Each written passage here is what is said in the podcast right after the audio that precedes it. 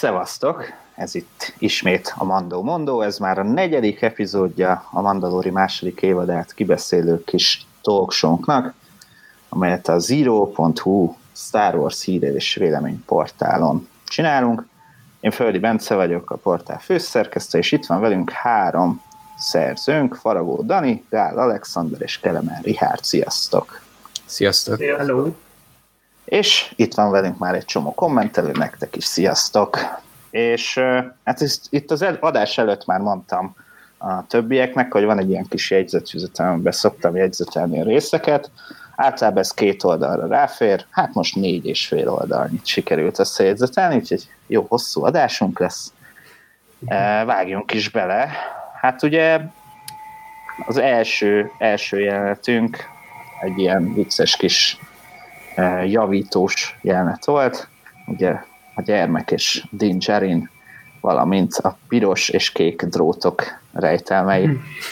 és hát szerintem az egy vicces kis gag volt, kicsit szerintem mm. túl lett még pörgetve annál jobban, mint amennyi mm. ebbe kellett volna. Nyilván az elején tudtuk, hogy mi fog történni, tehát ez nem, nem volt kétséges, hogy össze fog érni az a két drót, és ahhoz képest egyébként meg egész jól átvészelte a gyermek ezt a dolgot. És utána volt egy, egy érdekes jelenet még, ezt a kettőt szerintem vegyük egybe, hogy Din Djarint láttuk felbillenteni a sisakot, ahogy mm-hmm. volt egy ilyen leves féléből. Elsőre egyébként meg a gyermek is így nézte, hogy te jó ég, mit csinál ez? és aztán, aztán ott eszegettek.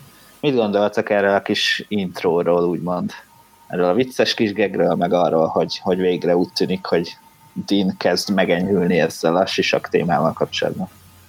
Kezdem én akkor. Érdekes volt ez a étkezés, mármint hát őszintén megnéztem volna a hátterét, hogy működik ez a sisak, mert én imádom az ilyen technikai részleteket egyébként, a Star Wars, meg úgy mindenféle ilyen skifibe, és ahogy így, amit leszűrtem, hogy valamiféle kis nyílásnak ott kell lenni a sisak alján, vagy nem tudom, talán a légzsilip, vagy nem tudom, hogy ez légmentesen zárja le neki, és akkor valószínűleg az ilyen gáztámadások ellen is véd talán, Érdekes volt, én megnéztem volna, hogy ez hogy működik, szóval én ezt szeretném tudni. Én nekem ez az egyik legnagyobb ilyen must-have dolog, hogy hogy működik a mandalóriak sisak. Tudni akarom. Hát kérlek szépen lesz majd uh, képes útmutató. Hát az, az első napos és, vétel akkor hallom. És, és végre ké, kiderült az is, hogy az első két évad infoit tartam, ez az nem is tudom, májusban vagy júniusban jön majd, ez, ez must mindenkinek.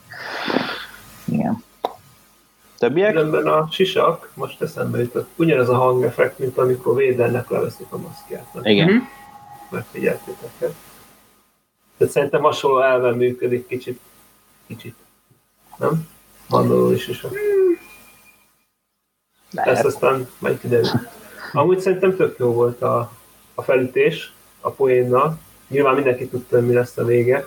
Nekem ez a tipikus filmes kellék, ez a drót kötögetés bombáknál. Tehát Igen. Nagyon, nagyon klasszikus filmes hülyeség, de, de szerintem olyan aranyos volt. Tehát... Ilyen kicsit ilyen baby grútos beütése volt. Igen, nem? igen, igen, igen, igen, igen. Ah. Szóval jó volt, te. Tökre megadtad a alaphangulatot. Ricsi? Uh, igen, ezt a Baby Rootos hasonlatot én is fel szerettem volna mindenképp hozni. Nagyon, nagyon arra hajazott szerintem is, ugye volt az a bombás jelenet ott, hogy amikor próbálta neki elmagyarázni, hogy melyik gombot szabad meg, nem szabad megnyomni. A sisakkal kapcsolatban pedig szerintem mindenképp ez a része lesz a Dinnek a karakterfejlődésének, hogy elkezdi felfedezni, hogy nem a páncél és nem a sisak teszi a mandót, és ez a dogmatikus ragaszkodás, ez nem vezet sem erre, hanem inkább attól lesz valaki mandalória, hogy a, az értékrendet magáinak vallja. Szóval ez, ez ha erre a felismerésre eljuthat majd, akkor talán még az is lehet, hogy teljesen le is veszi majd egyszer azt a bizonyos sisokat. Igen, igen. Itt egyébként kommentelők is írják, hogy Bókatanék és Cobvent is hatott rá nyilván e, e tekintetben. Um, menjünk is tovább, mert sok témánk van még. Egy akvalis bűnbandával találkozunk a következő jelenetben, akik a mandók egykori rejtek helyén uh, rendezkedtek be lényegében. Ugye ez a fegyverkovácsnak a szobája volt, vagy, vagy műhelye, ha jól emlékszem. Uh-huh. És és szerintem egy hosszú, fölösleges és egyébként nem túl erős harci jelenetet láthattunk, ahogy Karadunot rendet tesz, és láttam, hogy Ricsinek volt ez a, a videója Rixon's Cantina YouTube csatornán, amit ezúttal is üdvözlünk, a, amiben a részről beszélt, és te azt mondtad, hogy a, a, ez a mennyét vagy nyestszerűség, ez milyen jó volt megoldva. Szerintem borzasztóan nézett ki, tehát úgy nézett ki, mint egy ilyen kitömött állat. Csak hogy legyen egy kis vita is. Mit gondoltatok erről, erről az egész? Nem feltétlenül azt mondtam, hogy jól nézett ki, a hangulata tetszett, vagy egy kicsit ilyen, ilyen régi, régies feelingje volt. Nekem azért tetszett igazából, ilyen retro volt egy picit. Bocsánat, egy kommentet be kell olvasnom. Dave Kid 12 kérdezi, hol a kádas? a pozitivizmus. pozitivizmus. Tehát kérlek szépen Kádas István barátunknál elszakadt a netkábel, és nem tudta, hogy elkészül -e ez az adásig, úgyhogy ő inkább átpasszolta most a lehetőséget. Egyébként van internete, úgyhogy kommentekben végül lehet, hogy fel fog itt bukkanni. Na de vissza az akvalisokhoz. Többiek? Hogy Ö, egyet csak azzal, hogy elég gatyú volt az a harcet, és finoman fogalmazok. Sajnos hát látjuk, hogy Vedors nem a legtehetségesebb rendező színésznek, tényleg pár, lehet, hogy páratlan, de rendezőnek hát valljuk elég kezdő, és az IMDb adatok is megnézve, hát ez neki konkrétan azt hiszem a második rendezése volt, talán azt hiszem igen. Úgyhogy, hát jó, hát, jó, de egy harci koreográfiát nem a rendező rak össze. E, valóban, de, de ő választja ki ugye a koreográfust, aki majd összerakja. Hát szóval valasz... az egész showra van két koreográfus, aki Hát nem tudom. Hát nem, nem hiszem, tudom. hogy ez ezen múlott. Nem tudom. Én, én most lehet, hogy csak rá akarom húzni a vizes lepedőt, hogy nem, nem volt szerintem ugye erős ez a rendezés, ugye az egész epizód. Uh, nem tudom. Mondjuk annyiban, hogy az, az a mennyét volt szerintem a legkisebb probléma abban Az volt a legkisebb probléma. Dani? Különben pont most itt lenne érdekes, ha már látnánk a Disney Gallery, mert, mert egyrészt szerintem a verekedős részt az pont a színésznő is koreografálta meg, hogy ő bunyós, mm. alapvetően. Jó, pankráton mindegy, de tehát tud verekedni. Szerintem lehet, hogy ő találta ki a koreográfiát, és szerintem ennyi szabadságot egy ilyen ilyes valakinek adnak. Hát van egyébként koreográ- harci koreográfus, mm. az első évados Disney gallery volt is erről szó. Talán volt, hát, igen. Hogy az egyik uh, uh, ember, aki belebújt a, a Dingerin páncéljába, ő, ő csinált koreográfiákat is, emlékeim szerint. Mm. De hát Egyébként szerintem... mindegy, nem, nem lett az igazi mindegy. szerintem. Nem, tényleg nem volt a naciós jelenet, de ugye elment. A mennyit meg szerintem az, az félig volt bábú, félig volt animáció. Mm. Ahol eleve a filmeknél is így csinálták mostanában. Nem tudom. Igen, vala, valami, valami nekem is ilyennek tűnik, hogy inkább ilyen stop motion-szerű igen, lett volna. Igen, igen. Vagy nem tudom, olyan furán volt megoldva. Egyébként Kádas István bejelentkezett, itt van. Szevasz István. Hello.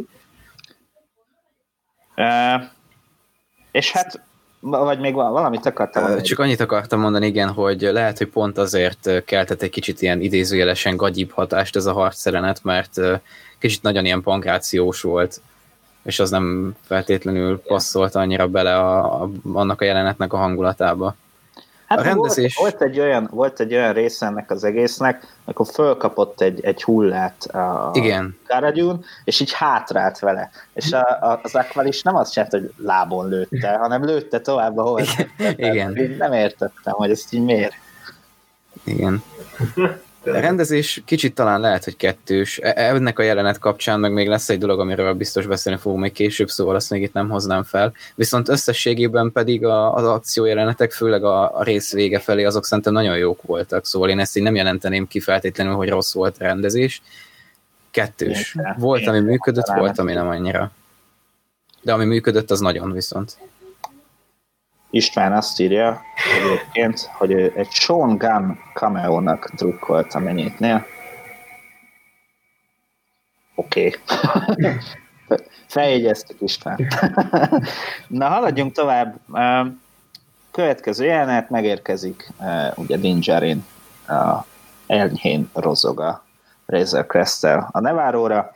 Kiderül, hogy Griff Karga jobb nagypapa, mint amilyen apuka Dingerin egyből cukiskodás, izé, már beszélget kvázi a, a gyermekkel, nagyon vicces volt, és itt egy pillanatra a Mimbani szerelőn elidőzött a kamera, és itt már lehetett sejteni, hogy itt, itt valami vele kapcsolatban még lesz. Úgyhogy ez, ez egy izgalmas rész volt. Uh, itt, itt én már mondjuk magamban azt gondoltam, hogy I have a bad feeling about this. Hát, hogy jött ez a Mimbani, ez gyanús. De hát ez nagyjából ennyi volt, és akkor utána annyi derült ki, hogy Griff Karga valami irodai munkát végez, ez nem egészen tiszta, hogy pontosan mivel foglalkozik. Azt tudjuk még, hogy Cara Dune pedig megtisztította a birodalmiaktól is, meg a banditáktól is igazából a, a, a rendszert, és, és a város az így kezd felvirágozni, úgymond. Láttunk egy gyönyörű IG-88 szobrot is a főtéren, szerintem ez egy jó gag volt, vagy jó kis utalás. És, és Karga azt mondja, hogy, hogy az új köztársaságnak szerinte békén kellene hagynia a külső peremvidéket, mert hogy a birodalom sem tudta rendezni az itteni viszonyokat. Viszont egy birodalmi támaszpontot kellene megsemmisíteni, szóval itt volt egy kis kettősség szerintem. Mit gondoltak erről, hogy, hogy itt az új köztársaságnak ismét beszól lényegében Kárgár, meg, meg igazából a birodalomnak is, de közben meg a birodalmat akarja elsöpörni a, a bolygójáról. Szerintem ez arra utat, hogy ugye most létrejött a új köztársaság gyakorlatilag az irodalom tehát az az peremvidék igazából tojik rá. Nem érdekli őket az új köztársaság, egy újabb agresszor, vagy egy nagy valami messziről, és igazából őket nem érdekli, hogy most őket akarnak itt. De nekem ebből azt szimbolizálta, hogy mennyire más világ a peremvidék, mint mondjuk a mag. Hm?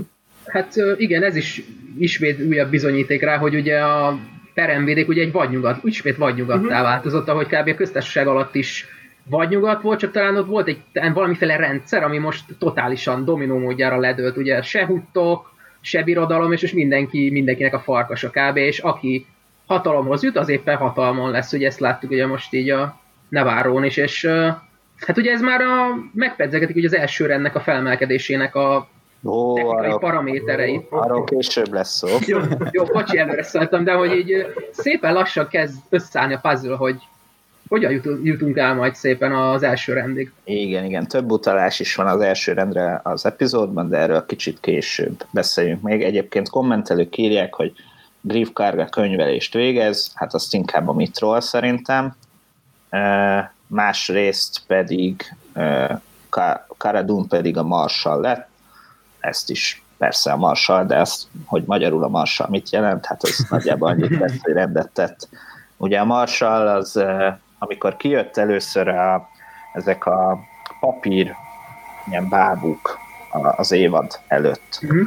akkor, akkor ugye ott már Marsalnak nevezték Garadunt, és akkor utána néztem, hogy ez vajon mit jelenthet. Hát igazából nyilván az amerikai rendszerből lehet kiindulni, attól függ, hogy milyen fegyver nem, a, minden itt mást jelent a Marshall, szóval, hogy igazából nagyjából olyan, mint egy ilyen helyi sheriff. A falu bikája. Igen. Mondjuk így, bár nem szép dolog lebikázni egy nőt. Köszönjük, Ricsi. e, igen, és akkor e, a fejvadász székocsmájába betérünk, ami viszont egy iskola lett. E, nagyon érdekes ez a jelenet, egyrészt mert egy e, protokoll droid tanít galaktikus földrajzot, ez Kádas István cikk sorozatához szorosan kapcsolódik. Elmondja egyébként azt is, hogy jelenleg a Chandrila az új köztársaság központja, amit azt hiszem a vérvonalból tudtunk eddig, hogy mm-hmm. akkoriban a Chandrila volt. Ugye ez a záró trilógia idején ez lett a Hosnian Prime, mert hogy az új köztársaság úgy működött, hogy időnként máshova helyezték át a, a székhelyét, valamint a szólóra is volt utalás, a Kessellel és az akadázi örvény megemlítésével is és hát a gyermek nem túl Jedi módra használja az erőt akkor, amikor banta teljes makaront zsákmányol magának a, az iskolatársától, aki hát nem nézi ezt nyilván jó szemmel. Mit szóltatok ehhez a szintén vicces kis jelenethez? Nekem eléggé tetszett, hogy végre megint láttuk erőt használni, mert ugye az első évadban már azért próbálgatta a szárnyét elég ügyesen, és így tök ügyes volt, ahogy így magához rántja. Pedig amúgy tök kedves, csak kért volna egy sütit, nem vette volna ezek, szóval nem volt gonosz, mint ahogy a tojásevésnél, csak éhes volt. Aztán gondolta jó szívűen, hogy adjál már egy kekszet, vagy valami, hát nem adod, akkor viszem az összeset. Úgyhogy tényleg látszik, hogy még egy gyerek, nem, nem egy rossz gyerek, csak nem érti, hogy mi, miért történik körülötte így. Na. Hát persze, de hát most egy kis iskolás, az nyilván irigy kutyát. Hát persze, nyilván nem fog persze. adni a másik neki, Igen. pláne, hogy most Hát- ültél le mellém. Igen, megtanulod a leckét talán. Látlak. És akkor nyilván jönnek is már a mémek erre, hogy amikor Igen. az osztálytársam rágót kért tőlem. igen, igen, igen. Igen. Többiek? Hogy tetszett ez a kis bébiodás? Jó pofa volt. Nekem tetszett, mert aranyos jelenet volt. Szerintem is. Engem mondjuk jobban lekötött, amit a droid magyarázott. Szerintem én jó tanuló lettem volna abban az osztályban. Egy jelentkeztél volna, hogy akadászi örvény. Igen. Írja Ajkai Örkény eh, kommentelőnk, hogy a Gravitational Vector feliratot böködi a droid egyébként, az- amikor az akadázi örvényről beszél. Szóval eh, jó. Egyébként azért is volt vicces ez a, ez a jelenet, mert később hát kaptunk rá visszautalást, de erről majd később beszélünk. Um, menjünk tovább, láttunk csavákat a Neváron, nem tudom, hogy az első évadban láttunk-e egyébként, minden esetre akkor nekem úgy rémlik, hogy csak az Árvala 7 meg a Tatooine volt, ahol csavákat láttunk, mindegy, ez egy érdekesség. És akkor itt, van a Mitrol eh, karaktere, aki visszatérő, és róla már lehetett tudni, hogy vissza fog térni. Egyrészt neki is volt egy ilyen eh, karton bábúja, másrészt pedig eh, az előzetesben is felbukkant így oldalról a, a feje. Nálam itt az volt a furcsa, hogy milyen, milyen fura a né, névadás a, a Star Wars bizonyos karaktereinél.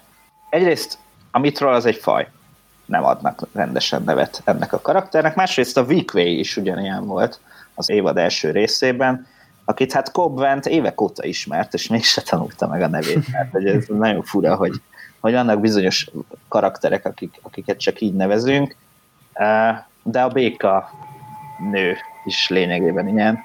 Tehát a, a ke- kedvenc Star Wars-os feliratom mostanában ez a eh, Frogman shouts in frog. A, a béka férfi békául ordibál. Zseniális szerintem, de minden esetre fura, hogy, hogy vannak így, így dolgok, amik így el vannak kenve, és nincsen rendes névadás. Uh, és ugye kiderül a Mitrolról, hogy hát uh, benne volt egy simlis ügyben, és évszázadokig kell Griff Kargának dolgoznia, hogy a tartozását kiegyenlítse, és ez egy visszatérő humorforrás az epizódban. És akkor a birodalmi bázis következik, van, aki Jedi Outcast egyik pályához hasonlította. Mit gondoltatok erről a jelenet sorról? Ugye ez egy elég hosszú jelenet sor, még a leges legvégéhez nem menjünk el, a Pershing doktorhoz, hanem addigi jelenet sorról mit gondoltatok itt a birodalom? Hát ugye rendezéshez visszatérve, ugye itt volt az a bizonyos rész, ami azóta megint csak ikonikussá vált az interneten, az a bizonyos bent maradt fickó a háttérben. A, hogy is nevezték el, volt egy ilyen eh, kamu Wikipedia oldal csinálva neki, valami Captain Blue Jeans, vagy valami Így ilyesmi a- Igen, a neve. igen.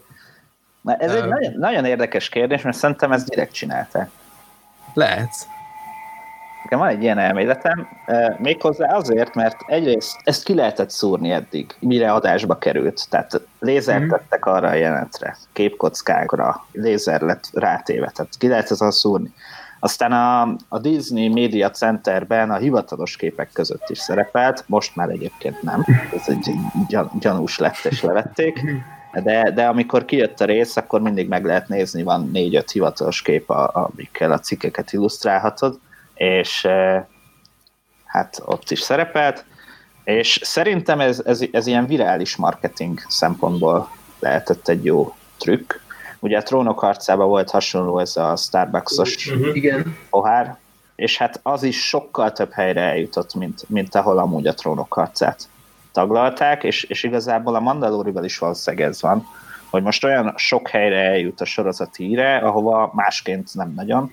Plusz ugye láttuk, láttuk ezt egyrészt ezt a Wikipedia szócikket, meg jönnek a mémek, hogy már Kenner figura, meg hasonlók. Tehát, hogy én azt gyanítom, hogy ebből merchandising is lesz idővel. Hát már cosplayek is vannak. Jó, hát nem nehéz ebből de hogy alapvetően szerintem ezt meg fogja lovagolni a, a Lucasfilm, és, és én azt gyanítom, hogy ebben van valamennyi szándékosság, hogy ez végül így benne maradt. Mit gondoltok erre? Mosonyi mondat van benne. Ebben mondjuk eddig nem gondoltam így, de... Tehát ha a, a rózsaszín sortos hangmérnök csávó lehetett, úgymond, rajongó tábort lehetett köré építeni, akkor Captain Blue Jeans is sikerült. Nem tudom, én, én betudom annak, hogy ez egy baleset volt, egy tök véletlen uh, benmaradt cameo, vagy nem tudom. Uh, aztán lehet, hogy most a Disney-nél rájöttek, hogy hú, hopp, ez milyen jó marketing, de hát akkor mi lenne, a hibákból csinálnánk egy ilyen viral marketing valamit, mert az nekünk jó. Úgyhogy ez a kellemeset a hasz, haszontalannal, vagy nem tudom, ilyen... Az, az is lehet egyébként, igen, hogy útközben jöttek rá, hogy basszus, van ez a hiba, de aztán végül úgy hagyták, mert végül is ezt fel lehet használni végül jól is. Igen. És amúgy ez a, ez a birodalmi szál, nekem ez is ilyen kicsit hosszú volt, meg, meg sok volt a csihi puhi, ami kicsit fölösleges volt. Mm. Ami, ami tetszett, hogy volt, volt ugye ez a e, reaktor irányító panel, ami egyrészt hasonlított az egy új reményben látott mm. panelhoz, ami a vononyalábos sztori volt. Másrészt pedig ugye régóta poén a Star Wars világában, hogy hát a birodalom nem igazán foglalkozott a, a munkások biztonságával, nem voltak korlátok, ugye? Ez a Family Guy-ban is elsütötték, és hát a Vitról most elsütötte ezt a kánonban is, hogy de hát nincs korlát, nem Szóval ez nekem tetszett. De ezt leszámítva meg megint csak ilyen el, kicsit elnyújtott, kicsit nehézkes akciós rész volt ez számomra. Nekem olyan volt, mint egy lázadók epizód. Abban állandó ez, hogy berohannak egy birodalmi támaszpontra, azt valakit kiszabadítanak, az ki. Mindig megúzták, ugye? Majdnem mindig.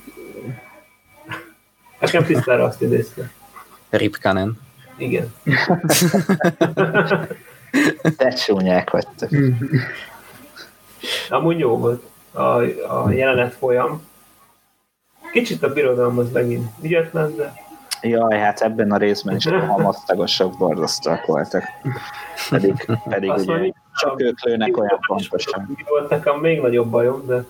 Hogy? Majd később elmondom, mi volt a másik. Jó. Később jelenette. Átmentünk Dr. Pershingre és a konzervekre? Még annyit hozzáteszek, nem tudom ezzel ki, hogy van, de engem ezeknél a jeleneteknél a Mithril egy kicsit idegesített. Szerintem ő is lelassította egy kicsit az eseményeket, ott például a bejárati ajtónál, amikor ott összevesztek Karadunna, hogy mit és hogy kellene csinálni, meg mi hogy jó, meg hogy nem jó. A, a, emiatt, az ilyen dolgok miatt volt szerintem egy kicsit vontatott. I, hát igen, ő volt elvileg a poén faktor, de néha kínos volt. Kicsit, igen. István írja még egyébként, hogy nagyon sok minden rímelt ebben a részben az új reményre. Weather számára valószínűleg ez egy nagy emlék. Ez lehet.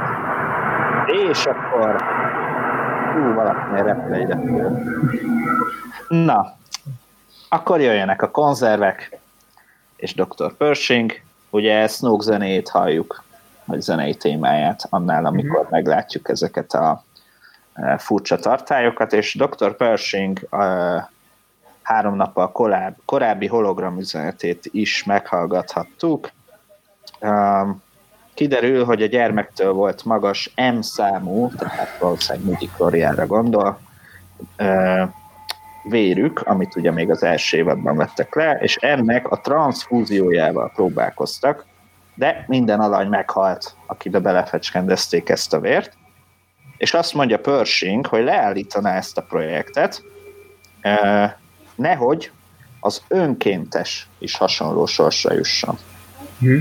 Uh-huh. és azt mondja még, hogy ha nem állítják le a projektet, akkor viszont újra szükség lesz a gyermekre, mert elfogyott a tőle levett vér, ugye kis lény, nem lehetett sokat levenni, anélkül, hogy ne legyen baja.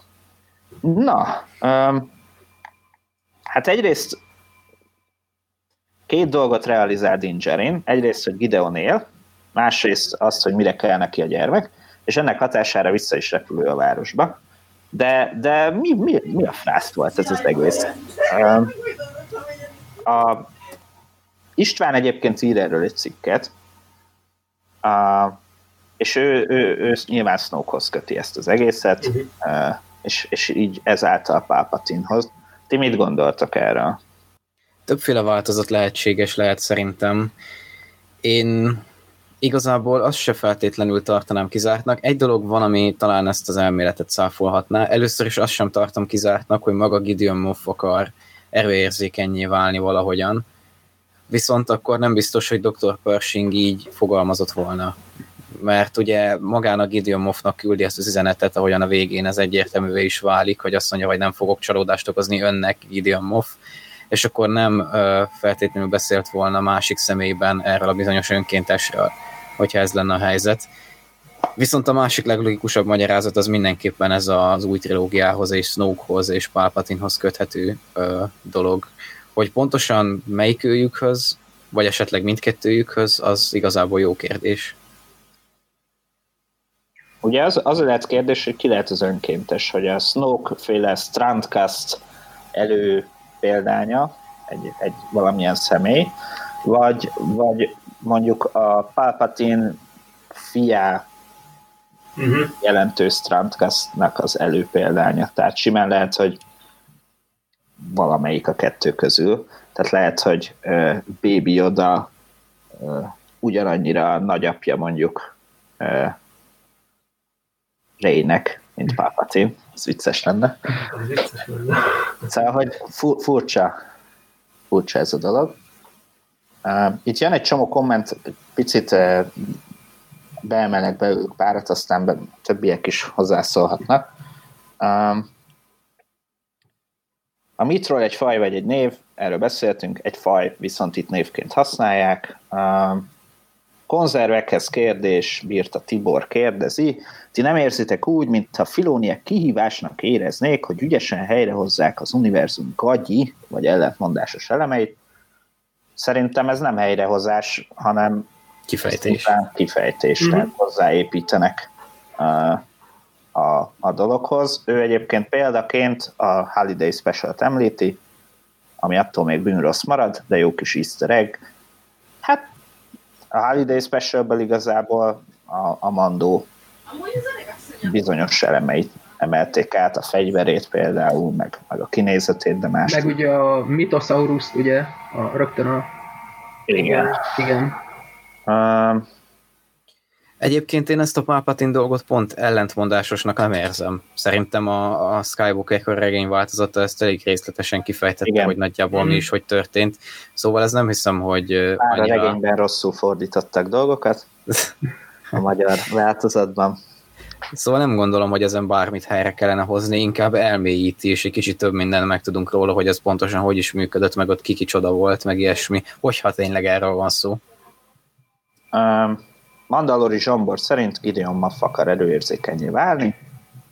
Többiek mit gondoltak erről a um, holó üzenetről?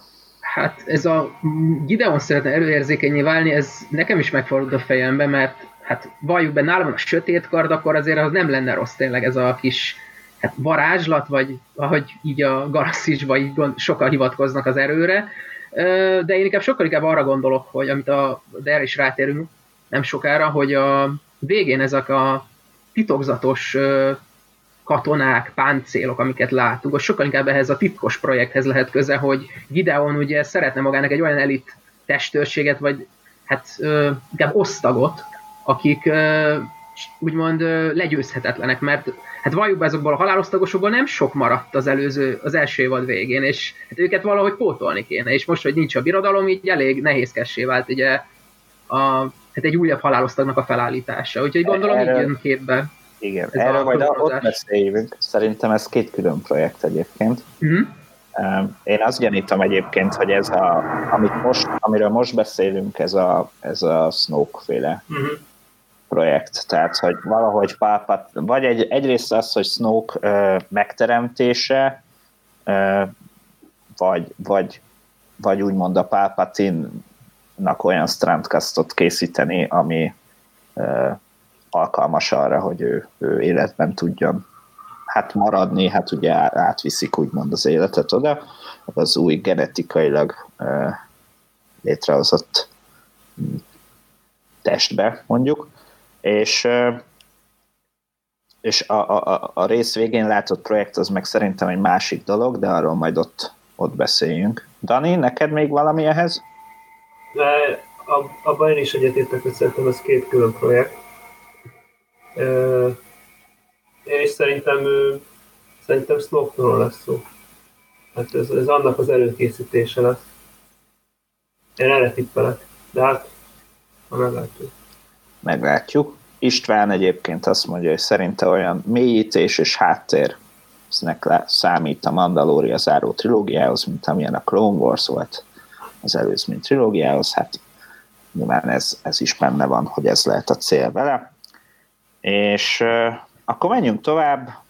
Uh, Kara Grief és a Mitról egy Trexler Marauder nevű csapatszállító félével aztán elmenekül a bázisról, uh, viszont a tájvadászok, őket üldözőbe vevő tájvadászokkal azért már nem írnak el. Hát nekem ez is egy ilyen hosszú, nem túl izgalmas üldözéses jelenet volt, tehát hogy nem tudom, ez ilyen fura fura volt megint. Tehát, hogy, hogy valahogy így az akciójelenetek ebben a részben nekem nem ültek annyira. Erről mit gondoltak?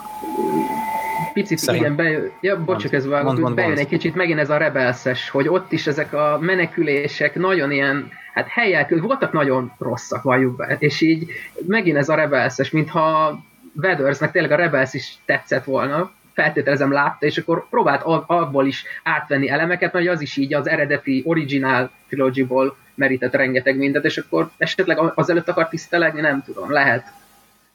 Többiek? Szerintem nekem nagyon tetszett egyébként, hm. talán az egyik kedvenc akciójelenetem volt a részből, szerintem nagyon, vagy az, az egész sorozatból, nekem nagyon tetszett, főleg a, a motorosoknak a kivitelezése, ahogy ott üldözték őket, szerintem nagyon, nagyon jól nézett ki, nekem nagyon tetszett. Eleve a Scout Troopereknek a, a kinézetét nagyon kedvelem, aztán ez így szerintem jó volt, nekem tetszett. Nekem tetszett, bizonyos foki. Marha látványos volt, de hát ez, ez alap. Mondjuk az fura volt, hogy elindultak a a siklóba, és egyből kettő egymásnak ment is halál. Tehát egy, Szerintem az egy jó poén volt. Poén volt, csak attól olyan bénáknak tűntek egyből. Hát... A másik meg, hogy, hogy ez egyértelműen megint az új remény majmolása, egy trench run volt, ahol a tájvadászok üldözik a, most a csapatszállítót, nem az x Ez mondjuk az évadban már a második volt, szerintem ez kezd kicsit nincs lenni. Fú, Dani héten, úristen, többet nem hívjuk. Ö, akartam mondani.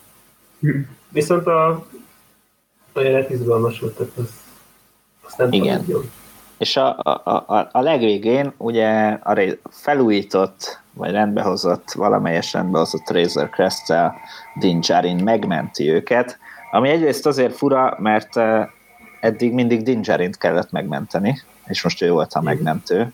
Ez egy, ez egy relatíve új dolog. Másrészt itt egy kommentelő is írja, hogy Horváth Áron, hogy csak ő érzi -e így, de Dean kezd háttérbe szorulni a sorozatban. Én ezt nem érzem, szerintem az a, az, az tehát hogy nyilván a, a fő karakter az ő, de már az el, előző évadban is bemutattak fontosabb karaktereket, és szerintem egyre több olyan jelenet lesz, vagy, vagy akár rész is, ahol, ahol Dean nem lesz annyira központi szereplő. De ez nem jelenti azt, hogy ő háttérbe szorulna, csak hát mivel vannak más karakterek is, őróluk is érdemes valamennyit mesélni. Te erről mit gondoltak? Egyetértek, szerintem is a többi karaktert is el kell mélyíteni, főleg, hogyha a legtöbbjük csak így egy-egy részben szerepel az évadban, és mind a mellett pedig pont ebben a részben és az elején például a sisakos jelenettel, amit már beszéltünk is, Din filmhez is hozzáadódtak dolgok a karakteréhez. Tehát én nem érzem azt, hogy, hogy háttérbe szorulna, szerintem még mindig fontos szereplő. Nyilván az ő története az egész, hogyan a gyermeket viszi. Nyilván közben, tehát nagyon sokan, ezt nem értem igazából sok helyen, hogy mindig azt mondják, hogy sidequestelés az egész sorozat. De hogy azt, tehát hogy ez a sorozat nem a, a célról szól, hanem, hanem az, az útról, am, amit a célig megtesz az ember. Tehát nem értem, hogy az ilyen emberek mit várnak feltétlenül, hogy, hogy akkor a következő részben jó, akkor ide kell vinni, oda megy, lepasszolja, közben legyőzik Gideon Moffot egy részen belül, és kész. És vége az évadnak, és, és köszönjük szépen. Mm-hmm. A sorozatot is lezártuk. Igen, ez, ez valóban fura. De hát ugye erről beszéltünk már egy korábbi adásban, hogy teljesen más egy film felépítése, Persze. mint egy sorozaté. A sorozatok ilyenek, hosszú út, és igazából az út maga a lényeg, nem annyira a cél. És a barátok, akiket megismerünk útközben. Így van. um, ami, ami még érdekes volt ennél a, a Razor Crest-es jelenetnél, egyrészt írja Pintér Dóri kommentelünk, hogy elég gyorsan elkészült a hajója, Egyébként a rész legvégén mondja is, hogy belső javításokat még kell végezni, tehát nincsen teljesen kész, ami lehet, hogy a későbbi sztori szempontjából is fontos lesz. Minden esetre, hát a gyermek élvezte ezt a röpködést egészen addig, amíg el nem kezdtek dugóhúzózni. Anakin Skywalker kedvenc trükkjét Baby Yoda azonban nem élvezte annyira, és hát behányt. És ugyanolyan színű banta teje, ugyanolyan színű hányást produkált, mint, mint a, a banta teljes makaron. Hát én konkrétan ott így, így mondtam, fú, tehát hogy ez a, nem már gyerekek, tehát hogy oké, okay, a babák cukik, meg aranyosak, de hát azért babahányást ne kelljen már kedvenc sorozatunkban nézni, de egyébként vicces volt. Ahhoz Nekem... képest, hogy akkor lett megjavítva, jól meghajtotta a hajót egyébként. Igen. Ki letesztelte, tudod. A hányas után nekem az első gondolatom az volt, hogy mit szól majd Asszóka, hogy meglátja a lehány kis bébiát, és akkor majd rögtön lesz így a bint, hogy ennyi, ennyi, vagy nem tudom, első rögtön ez a poén forrás, hogy Asszóka mit fog reagálni, hogy így próbálja lepucolgatni a kis baby és így nem jön le. Igen, az is gyönyörű volt. Itt írja egy kommentelőnk, MMVMM 2010, Fú, srácok, jobb, jobb neveket adjatok. Nyelvtörő. Szóval, hogy a belső javítást azt nem a hányásra érti-e Dinger. Én egyébként kétértelmű, van a, tehát lehet így is érteni, hogy hát van egy kis belső elhárítani való gondunk. Az, hogy nem jön le a Aha. hányás a ruháról, tehát vannak gondok, igen. És hát a rész legvége, na jó, még igazából két fontos jelenetünk van, és utána már tényleg csak a kérdéseknek adjuk át magunkat. Hát megérkezik az új köztársaság, és megint Carson hadnagy, azt hiszem hadnagy vagy százados, most ezt már sose tudom. Szóval Carson jön kivizsgálni az ügyet, ami önmagában fura, hogy hát egy X-szárnyú pilóta az, az nyomoz is, de hát eljött és vizsgálódik, és és hát amit Griff kargával beszélget, az igazából csak lényegtelen volt. Nyilván Griff megpróbálta kidumálni magukat ebből a helyzetből, semmi fontosat nem mondott el. Viszont amikor Karadunnal beszélget, az sokkal érdekesebb. Egyrészt a March of the Resistance dallama szól alatta, nem tudom, az nektek feltűnte. Másrészt pedig, főleg amikor Olderánról beszélgetnek, másrészt pedig elmondja, hogy érzi, hogy valami készülődik a külső peremvidéken, mert hogy ezek a különböző incidensek, ezek nem egymástól elszigetelt esetek szerinte, de hogy a központban nem figyelnek erre a észrevételükre. Ugye ez egyértelműen visszahozza a bérvonal regényt, ahol, ahol lényegében ugyanezt érezte Leia az első rend, később kiderült, hogy az első rend kapcsán és hogy igazából ezért is hozta létre az ellenállást. És, és ad egy lázadó jelvényt, ott hagy egy asztalon Carson Karadunnak, és miközben megpróbálja beszervezni egyébként, és hát nem saját kútfőből, de most már én tudom, hogy mi ez a jelvény. Na, Van-e, van-e tippetek? Hmm. Ilyen sorozó, valami sorozással kapcsolatos esetleg, nem? Hogy be akarja sorozni, nem? esetleg az oldalán túlélői. Nem, tök, tökre nem. Illetve hát az lehet, de, de alapvetően ez egy használati tárgy. Hm. És, és szintén vissza kell utalni ezekre a papír kivágott kis bábukra, Hm. mert hogy azon Karadun már viseli Mhm. ezt a dolgot. Ez egy övcsat. Wow.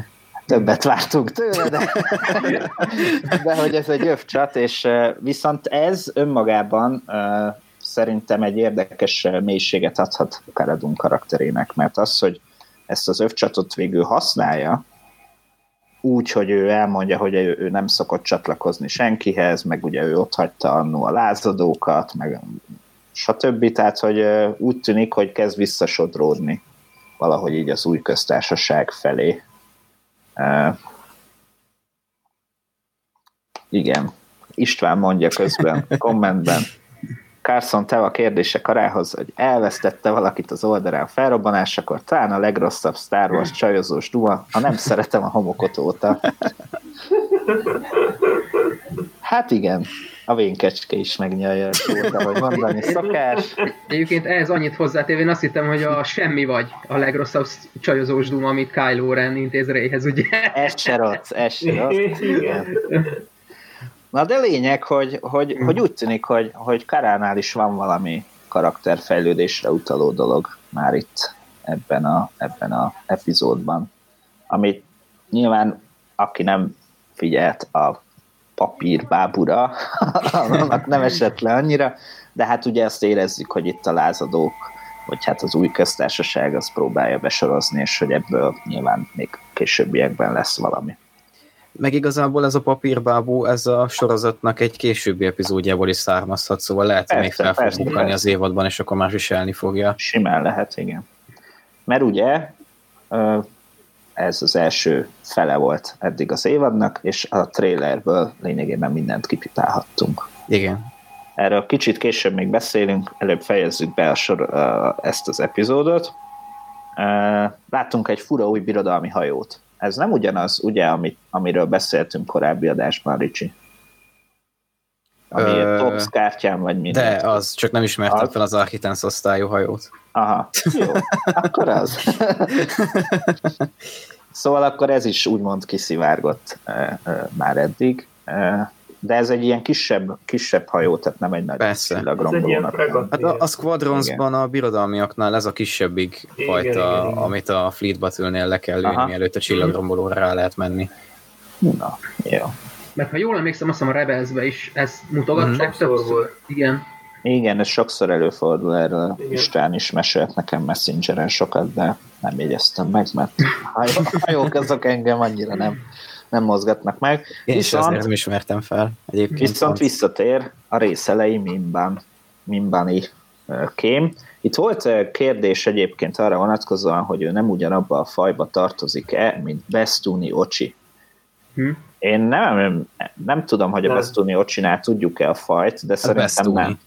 Hát De nem így néz ki. tipre. Nem pont így néz ki. Hasonlít nyilván ez a nagy szem, meg izé, de, de nem egészen így néz ki, meg ugye a bőrszín is más.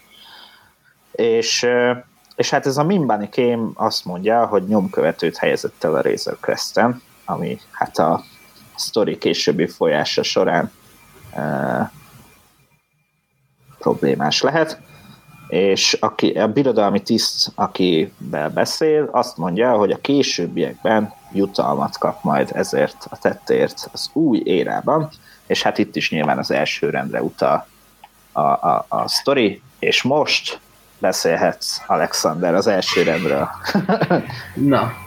Ö, hát igen, ez a hát az új világban, ez már így meg ahogyan a hanglejt és az egész tényleg az a, az egész jelenetnek a kompozíciója, azt bár vártam, hogy felcsendül az első rendnek a kis dallama, vagy Meg a színvilág. igen, igen. Igen, Hát sokkal így- többet használnak vöröst most Én- már. én nem akarok nem nagyon előre menni és teóriázgatni, de nagyon szeretném látni Huxnak az édesapját valamilyen formában, vagy csak egy utalás formájában, hogy felbukkanna, mert Huxnak az édesapja biztos, hogy kim van már ott a, ott a vagy nyugaton, vagy ott az ismeretlen régiók irányába, de én, én nem lepődnék meg, ha még eltelik pár rész, és még akár ebbe az évad, az évad záróba, hogy bedobnak egy ilyen nevet, hogy hopp, Hux, Hux.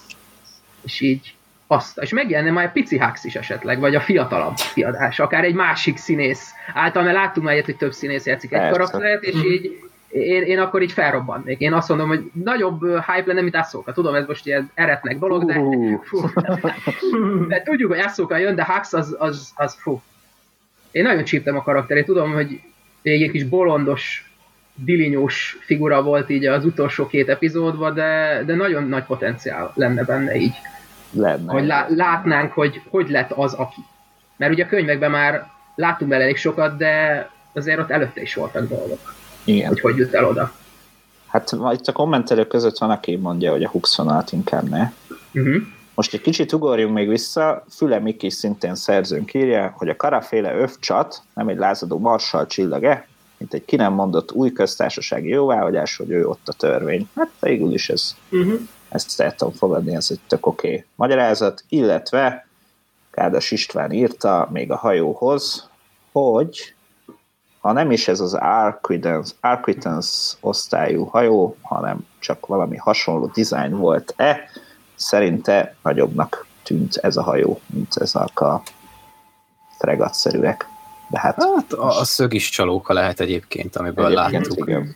Mert csak, nagy, teljesen csak így alulról láttuk. Ugye Dizájnra nekem egyébként a, a, a, még a köztársasági csillagrombolókra hajazott inkább, tehát ez a szögletes, Mhm. Ja, a Venátorra. igen, a Venátorra. Igen. Na hát ennyire értek hozzá. um, István írja még Huxhoz, hogy Hux apjára simán lehet utalás, ahol mozog főként a Mandó, az az Arcanis szektor, ott van a Tatooine és a múltkori vizes hold is, ezt Trask, jegyezzük meg. Az Arcanis pedig az öreg Hux rohamosztagos akadémiájáról hírhet. Szóval az is a közelben van, úgyhogy a Hux apuka eh, simán felbukkanhat, írja még István, hogy Hux gyerekként szívott, mint a torkosborz, az apja alázta rengeteget gyerekkorában.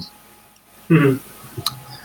E, és akkor ugye a rész legvégén láttuk ezeket a hát valamiket. A, a, azt olvastam egyébként, hogy a hallássérülteknek szóló verzió e, feliratában leleplezték, hogy Dark Trooperek voltak, és, e, és hát ugye a Dark Troopereket eddig is láttunk már legendákban is, meg kánonban is, azt hiszem, van, ahol droidok, van, ahol ilyen exoskeletonként működő dolgok, tehát ebben azért sok a potenciál, viszont szerintem szerintem ezeknek nincsen kapcsolata a, a genetikai projekthez.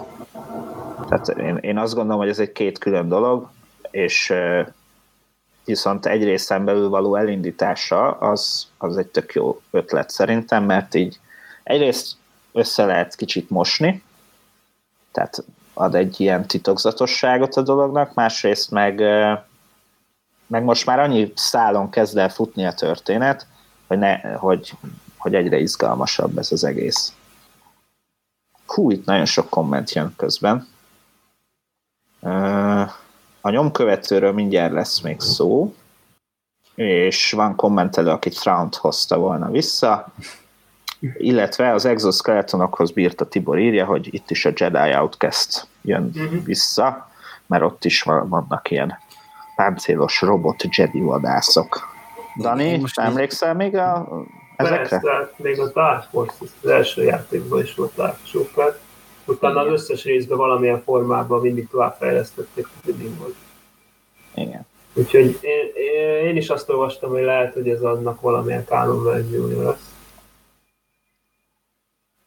Egyébként pont azt hiszem az Outcastben volt egy másik fajta rohamosztagos is, azt hiszem az Shadow Troopernek nevezték, amit pedig Az így volt, igen. valahogy az, az például valahogy úgy kísérleteztek vele. Hm? Uh-huh. Ők a genetikailag módosított valamik, nem? és ők tudtak erőt is használni, Hmm. ha jól tudom. Igen, igen, igen. És mind a Dark Troopereknek, mind a Shadow Troopereknek olyan páncélzata volt, ami ellenáll a fénykarnak, ha jól emlékszem. Azt meg ugye ott itt be lehetne hozni a Beskárral, mert ugye azt meg tudjuk a, az első évadból, hogy a birodalomnak van Beskárja. Tehát még az is lehet, hogy ezek a, akár droidok, akár ö, valamiféle kiborg-szerű lények, simán lehet, hogy Beskárból van a páncélzatuk, ami megnehezítheti a dolgot. Jégatilde a szerzőnk írja, hogy épp most lett kész a cikk belőlük, a Dark Trooperekből, úgyhogy ezt is majd olvashatjátok a napokban. Uh, hát igen, igen, úgy tűnik, hogy itt egyre több mindent kezdünk kanonizálni. Lehet, hogy valamelyikük, Filoni vagy Fábró sokat játszott a Dark Forces-zal és a későbbi játékokkal. Végülis ez 90-es évek eleje, akkoriban 20-as éveikben járhattak, szóval ez még akár uh, játszhat is. Uh, Váci Krisztián kérdezi, hogy Kyle Katarn is felbukkan-e majd a, akkor a Mandaloriban, hát azért ez, ez szerintem túlzás lenne. Uh, ja. Jó, a, a nyomkövetőre térjünk vissza egy kérdés erejéig, ugyanis Gigor György kérdezi, hogy a nyom, vagy írja, a nyomkövetővel elvezetik Gideont a sókához, a szókához. Már is van egy második alanyunk. Bizony. Urrá! Uh-huh. Erre Én- nem is gondoltam, de okos Én ezért, gondolat. én ezért gondolom azt, hogy a szokát még nem fogjuk látni, mert valószínűleg valahogy rá fog jönni Din Djarin, hogy, ö, hogy valahogy követik, és akkor még szerintem nem fog elmenni a Corvusra.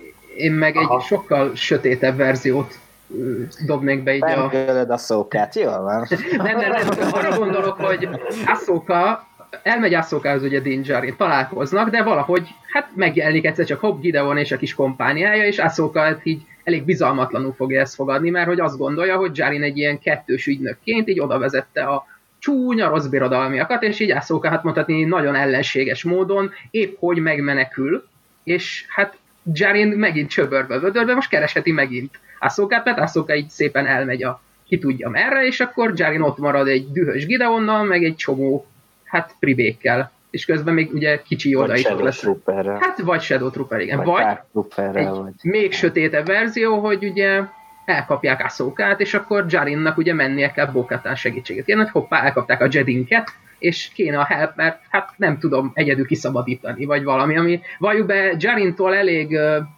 hát elsőre karakteridegennek tűnne, hogy segítséget kérdez, de van az a szituáció, ahol ő is el, elismeri magának, hogy bizony, ő de már kevés. És lehet az is, hogy a szókát fogják felhasználni a genetikai kísérlethez. Az ő Bizony. vére. Hoppá, hoppá. Igen. Ez szóval itt érdekes lenne. van, van variációs lehetőség, azt kell mondani. Hát tényleg most már annyira a sötétben tapogatózunk, mert tényleg semmit nem tudunk, hogy a következő négy részben mi fog történni. Annyi tudásunk van, hogy Din Djarin hajóján van egy nyomkövető, és a szókát keresi a Corvuson, és így itt kérdezi, kérdezi Mandalori Zsombor, hogy szerintetek meg fogja a következő epizódban találni a nyomkövetőt Din Djarin? Én remélem, hogy nem, mert már nagyon szeretném látni a szokát.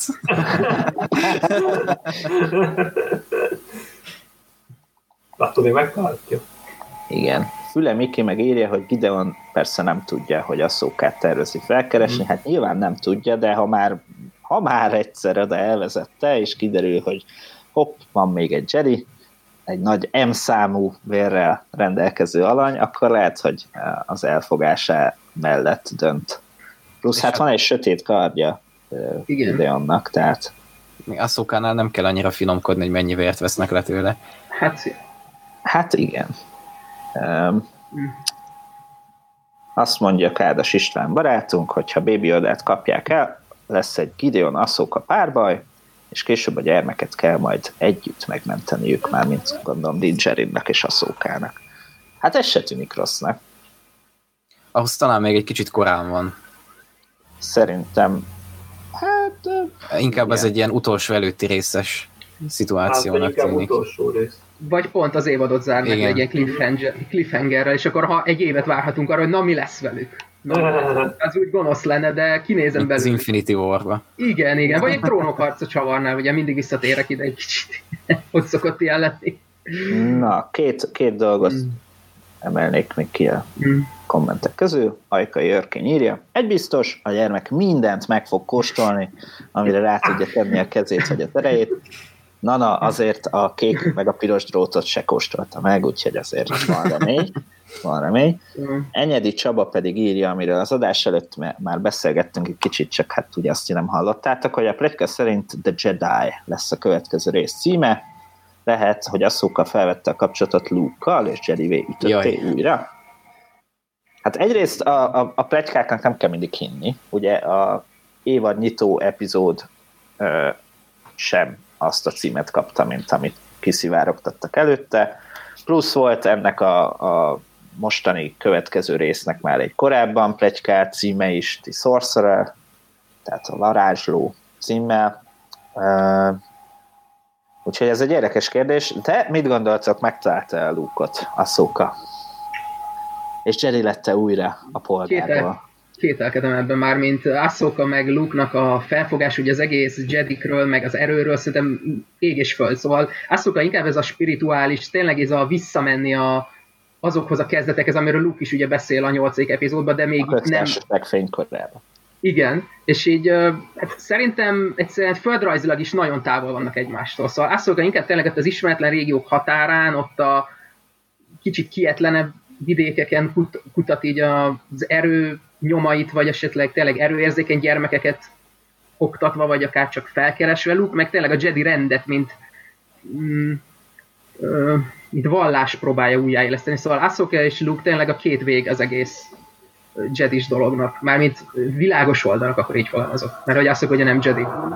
Ez igazából nem feltétlenül teljesen így van. Azért a Jedi visszatért követő jó pár évben Luke pontosan ugyanazt csinálta, mint ahogyan Ahsokát leírtad most esetlegesen. Tehát Luke is pontosan a Battlefront 2-nek a kampányából is tudhatjuk például, hogy ő ugye járta a galaxis és különböző erőhöz köthető erekéket keresett hogy a saját tudását is bővítse, mielőtt belekezdene abba, hogy másokat tanítson. És Meg igazából Beskoni volt... Ocsit is követte, nem? Volt sztori. Igen, igen, igen, igen, igen, meg Hát- kereste az útkeresőt. Igen. Meg ugye volt a Rise of Kylo Ren képregényben is egy ilyen visszaemlékezés, amikor még a gyerek bennel, meg a Lord Santekával mentek el ehhez a köztársaság fénykorabeli Jedi templomhoz, ami azóta egyébként feltűnt már a, most a fősodra Star Wars sorozatban is. És ott, ott is például szerintem, jó, ez, ez, fel, ez csak tipp részemről, de hogy ott már bent maga mellé vette, de gondolom, hogy a Jedi akadémiája még nem működött, hiszen akkor gondolom más tanítványokat is elvitt volna magával, nem csak bent. És az pedig már szerintem jó pár évvel a Jedi visszatér után van, mert Ben már elég nagy gyerek volt akkor, olyan tíz éves forma. Úgyhogy szerintem Luke itt még javába kalandozik szintén, mint ahogy Ahsoka, de nem hiszem egyébként, hogy közük lett volna egymáshoz. Én- Én se hiszem, szerintem ezt teresztük el. Nyilván Asszókáról, amit tudunk, ezt írja kommentelő is, hát, hogy hát Ezra keresésére indult. Ugye azt nem tudjuk pontosan, hogy ezen túl van-e, vagy még előtte áll. Ez, ez még kérdés. Káros István írja, Joda erőszelleme ütötte Jedi lovaggá Asszókát, szerintem, vagy hát van egy ilyen lehetőség is. Vagy épp egy olyan látomás, ami Kenent lovaggá, nem kell ehhez Luke szerinte, a Rebels ezen jelenetében volt ugyanis egy érdekes asszóka szál is. Hát simán lehet, hogy visszatért a Mhm. rendbe. Én nem örülnék neki, de hát ez nyilván egyéni ízlés dolga. Szerintem egyébként, hogyha valóban ez lesz a címe az epizódnak, hogy The Jedi, az nem feltétlenül uh, Ahsokának a tényleges műben létére utal, hanem arra, amire Din számít, hogy majd találni fog Ahsokában. Tehát, hogy, hogy ő, ő úgy tudja, hogy egy Jedit keres, és egy Jedit fog találni. Persze. Ugye azt nem tudjuk, hogy illetve hát annyit tudunk, hogy ő mit tud. És Szerintem az is benne lehet, nem tudom, hogy ezt mondtam-e már valamelyik adásban, kicsit összefolyik, de én még simán azt is elképzelhetőnek tartom, hogy Dean azt gondolja, hogy minden Jedi úgy néz ki, mint a gyermek. Tehát mindenki ilyen kicsi zöld, nagyfülű. Igen, igen, igen. Ez, Tehát ő simán, mert ugye ő azt is gondolhatja, hogy a Jedi az egy faj, és ebbe a fajba tartozik a gyermek is. Aha. Igen, ugye erről, erről annyiban beszéltünk korábban, hogy ugye az nincs teljesen tisztázva, hogy akkor most Yoda faját keressük-e, vagy a Jediket fejest keressük-e. Úgy tűnik tényleg, hogy ez, ez Din Djarin számára összefolyik.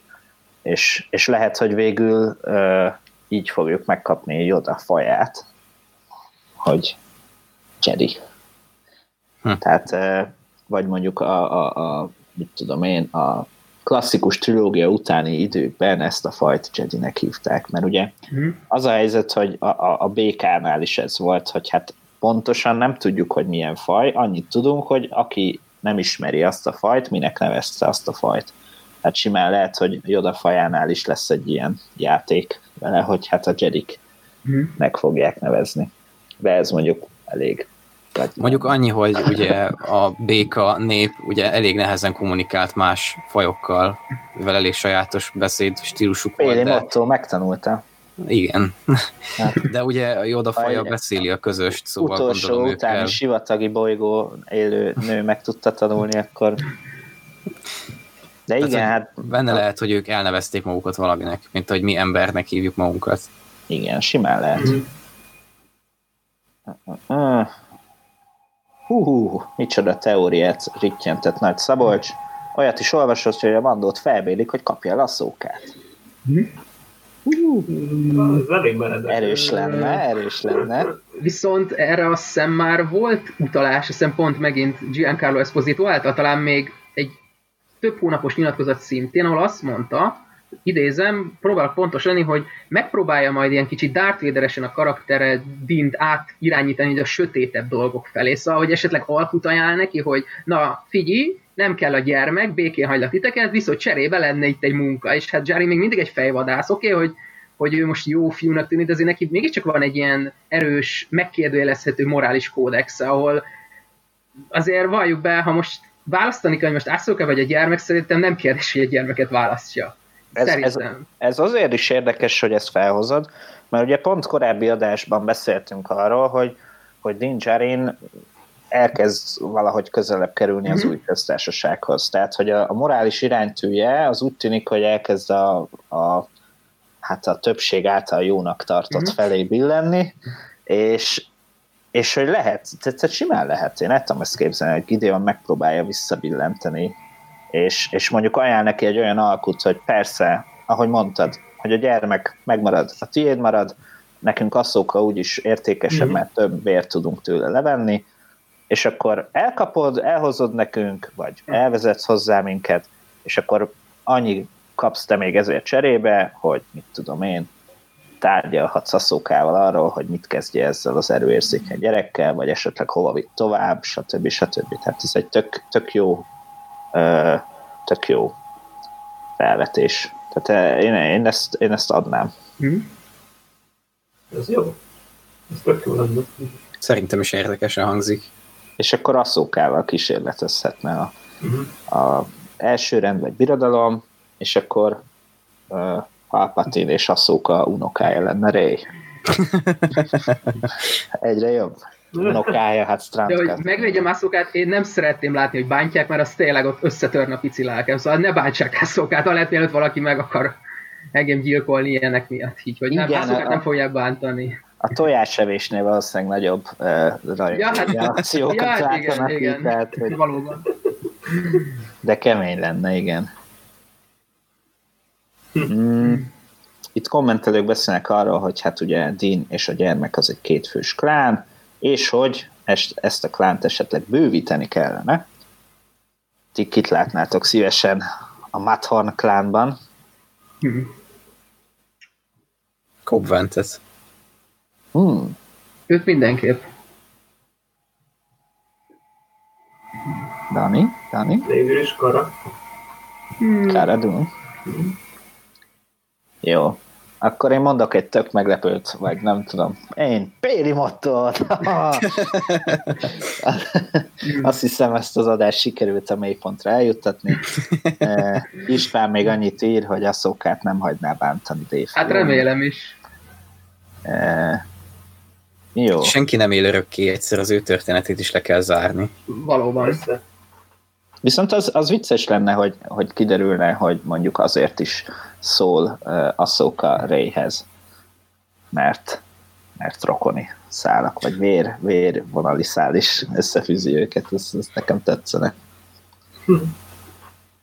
Itt írja, írja, írja Birta Tibor, hogy, hogy asszókaként, vagy asszóka erőszellemként szól a kilencedik részben Réhez, de egyébként ez Dave Filoni ezt, ezt, ezt el, elkente egy kicsit, amikor erről kérdezték. Ő, ő azt mondta, hogy vagy hát ilyen titokzatosan válaszolt arra, hogy akkor most a szoka, akkor már nem él, és akkor valami ilyesmit mondott, hogy hát nem tudhatjuk, meg nem tudom, tehát szerintem nem kell ahhoz úgymond meghalnia a szokának. Igen, meg ugye ott volt ez az er- világok közötti világ, hallja hangokat, Aha. meg ott volt a gyűrűk rajz, ugye a fehér Gandalf, szürke Gandalfos rajz, ugye pont ezzel a nyilatkozat után nem sokkal, hogy mondja Gandalf Asukának, hogy hát meghaltam, de látod, mi történt, itt vagyok, úgyhogy az a rajz is elég sokat mondott, és Fironi szereti a rajzokat tízelni nekünk, azt ő, imádja ezt. Igen. És én is, úgyhogy. István is még beszállt ebbe a sztoriba, hogy kit hmm. látna szívesen a Mathon klanban. Karga nagypapát. és Címer Attila írja, hogy valamikor be kell fejezni az aszóka szállat. Hmm. Miért? Nem most.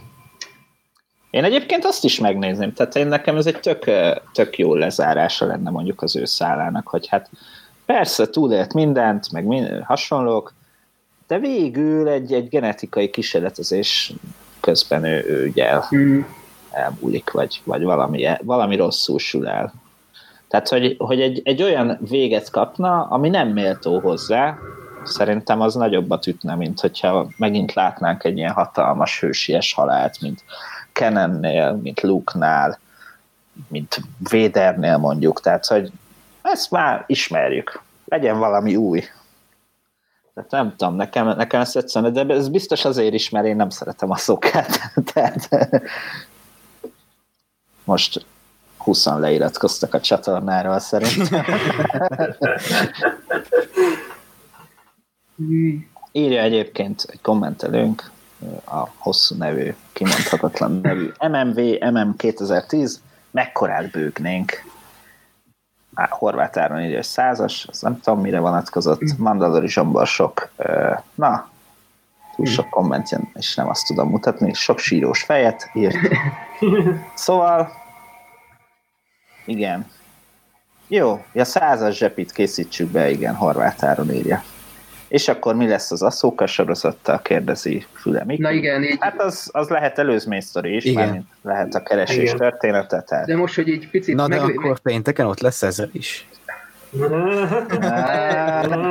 ez egy nagyszerű kérdés.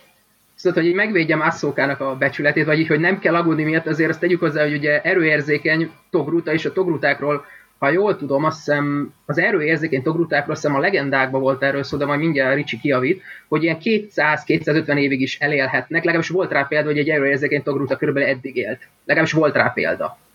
Uh-huh. Lehet, legendákban nem vagyok annyira jártas, de simán uh-huh. elképzelhetőnek tartom. És sokáig élnek ott, mint én is. Úgyhogy Ászóka, ha esetleg tényleg nem lép bele egy csúnya csapdába, vagy tényleg egy ilyen Moff Gideon szerű ö, birodalmi maradványba, akkor hosszú élet van még előtte, úgyhogy erről majd lesz hamarosan. Jó, hát én is csak igen. poénból mondtam, vagy ja. nem tudom, hogy most akkor nyírjuk ki a szókat. Nyilván nem fog most meghalni. Hát, Filóni hát, hát a legnépszerűbb karakter, egyik legnépszerűbb karakterüket nem fogják megölni, ez, ez biztos. Filóni egyik kedvencét nem fogják Igen. megölni, maradjunk ennyiben. Valóban. Viszont megint elszaladt egy óra, tíz perc az életünkből, mm. reméljük, hogy a, a koronavírus miatti kijárási tilalmas hétfő estétek az jól telt velünk.